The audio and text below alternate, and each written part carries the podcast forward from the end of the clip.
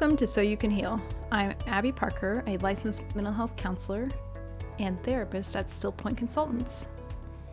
And I'm Josh. I'm a licensed social worker and a therapist at Still Point Consultants as well. Josh, when I use the word other, what do you think of? The first thing that comes to mind are all of my grad school classes when we talked about people being labeled as the other. So I sometimes don't necessarily see the other as a good thing. Othering.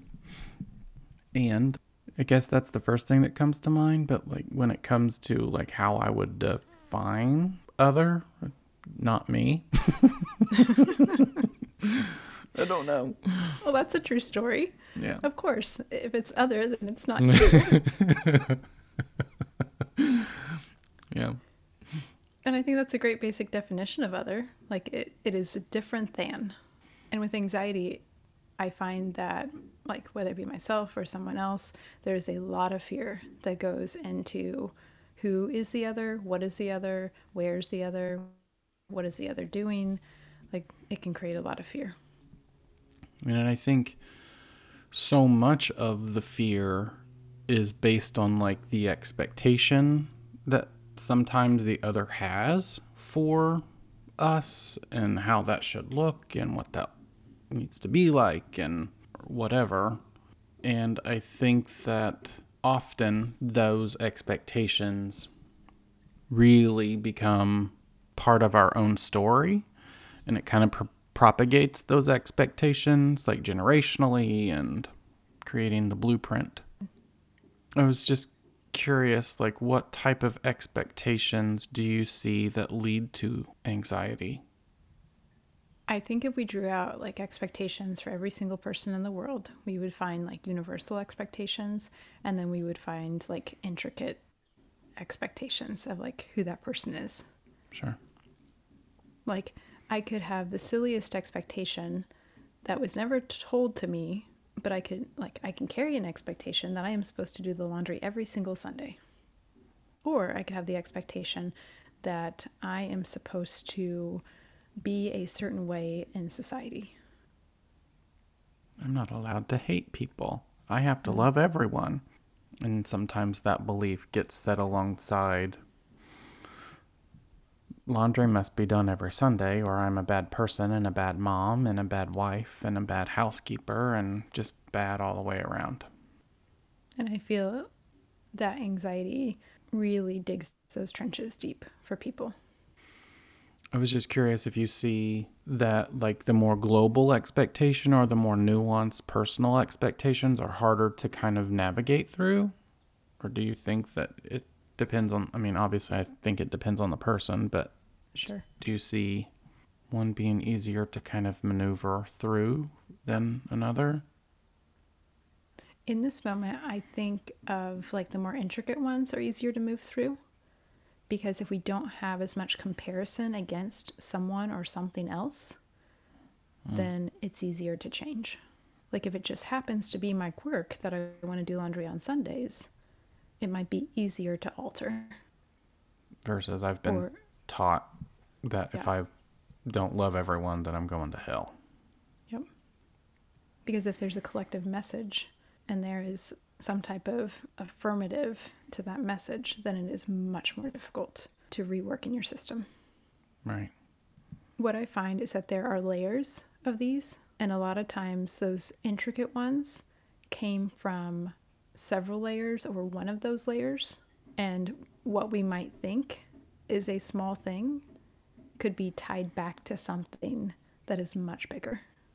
Yeah, I see that a lot, I think, where we assume that it's just about laundry on Sunday, but it's really about what a good wife is supposed to be and how you're supposed to be submissive, which comes from mom and then grandma, and then, oh, well, the church, and then, or this belief system or that belief system. if I sit in my roles that I have either owned myself or taken on from other people, inherited essentially, then I am living out those things every single day. Like living out those roles Yes. and the expectations that follow, come along with them. I can imagine deviating from them would create a lot of anxiety. And because you essentially start to identify with them. Hmm. Makes me curious like, what roles do I am I living in that create anxiety? All of them, Josh. You're living in all of them. Because even being a business owner, like I can sit in what I would consider more masculine energy, where I'm looking at structure and I'm making plans and I am being um, goal oriented. And eventually that creates a lot of discomfort for me because I want to break out of that mold and I want to live more creatively.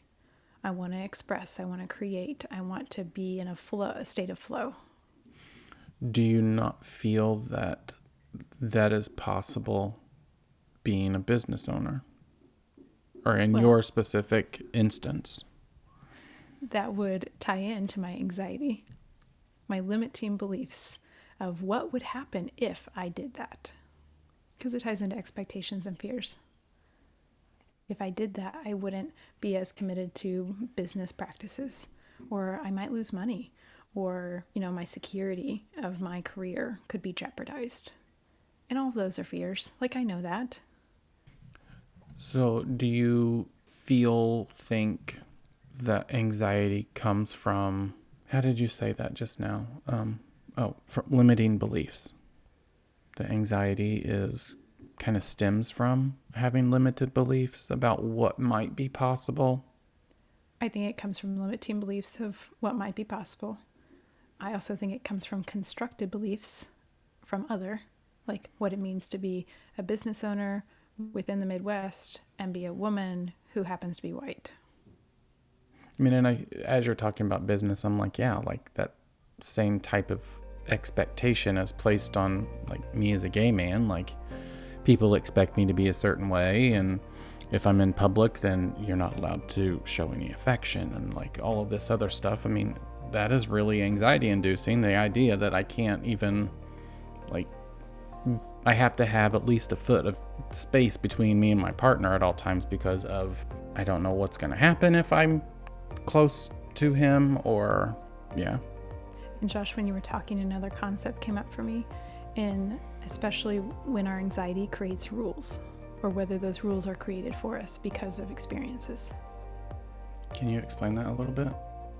Like what type of rules? Like the rule that you have to stand so far apart from your partner. I mean, and I think some of the the global pieces like do tie into like religion and just societal pressures from culture and whatever's kind of going on. I mean, I kind of look at social media and the amount of anxiety that it can produce in younger teens and my nieces and nephews, for example, who to a certain degree feel like that whatever they're seeing on TikTok or whatever the new thing is this week that that's kind of real. And because that's not what they're doing or where they're at then something inherently is wrong with them. And then if they can see that and feel that then other people are going to see and feel that. And then it's just like this whole kind of mind fuck about like what they should and shouldn't be, who they should and shouldn't be, and how they should and shouldn't be doing it. And that concept of other if if it's not understood in like a, avenues of possibility it becomes polarized Right. the should and should not Right. Rather than a could and maybe type of thing.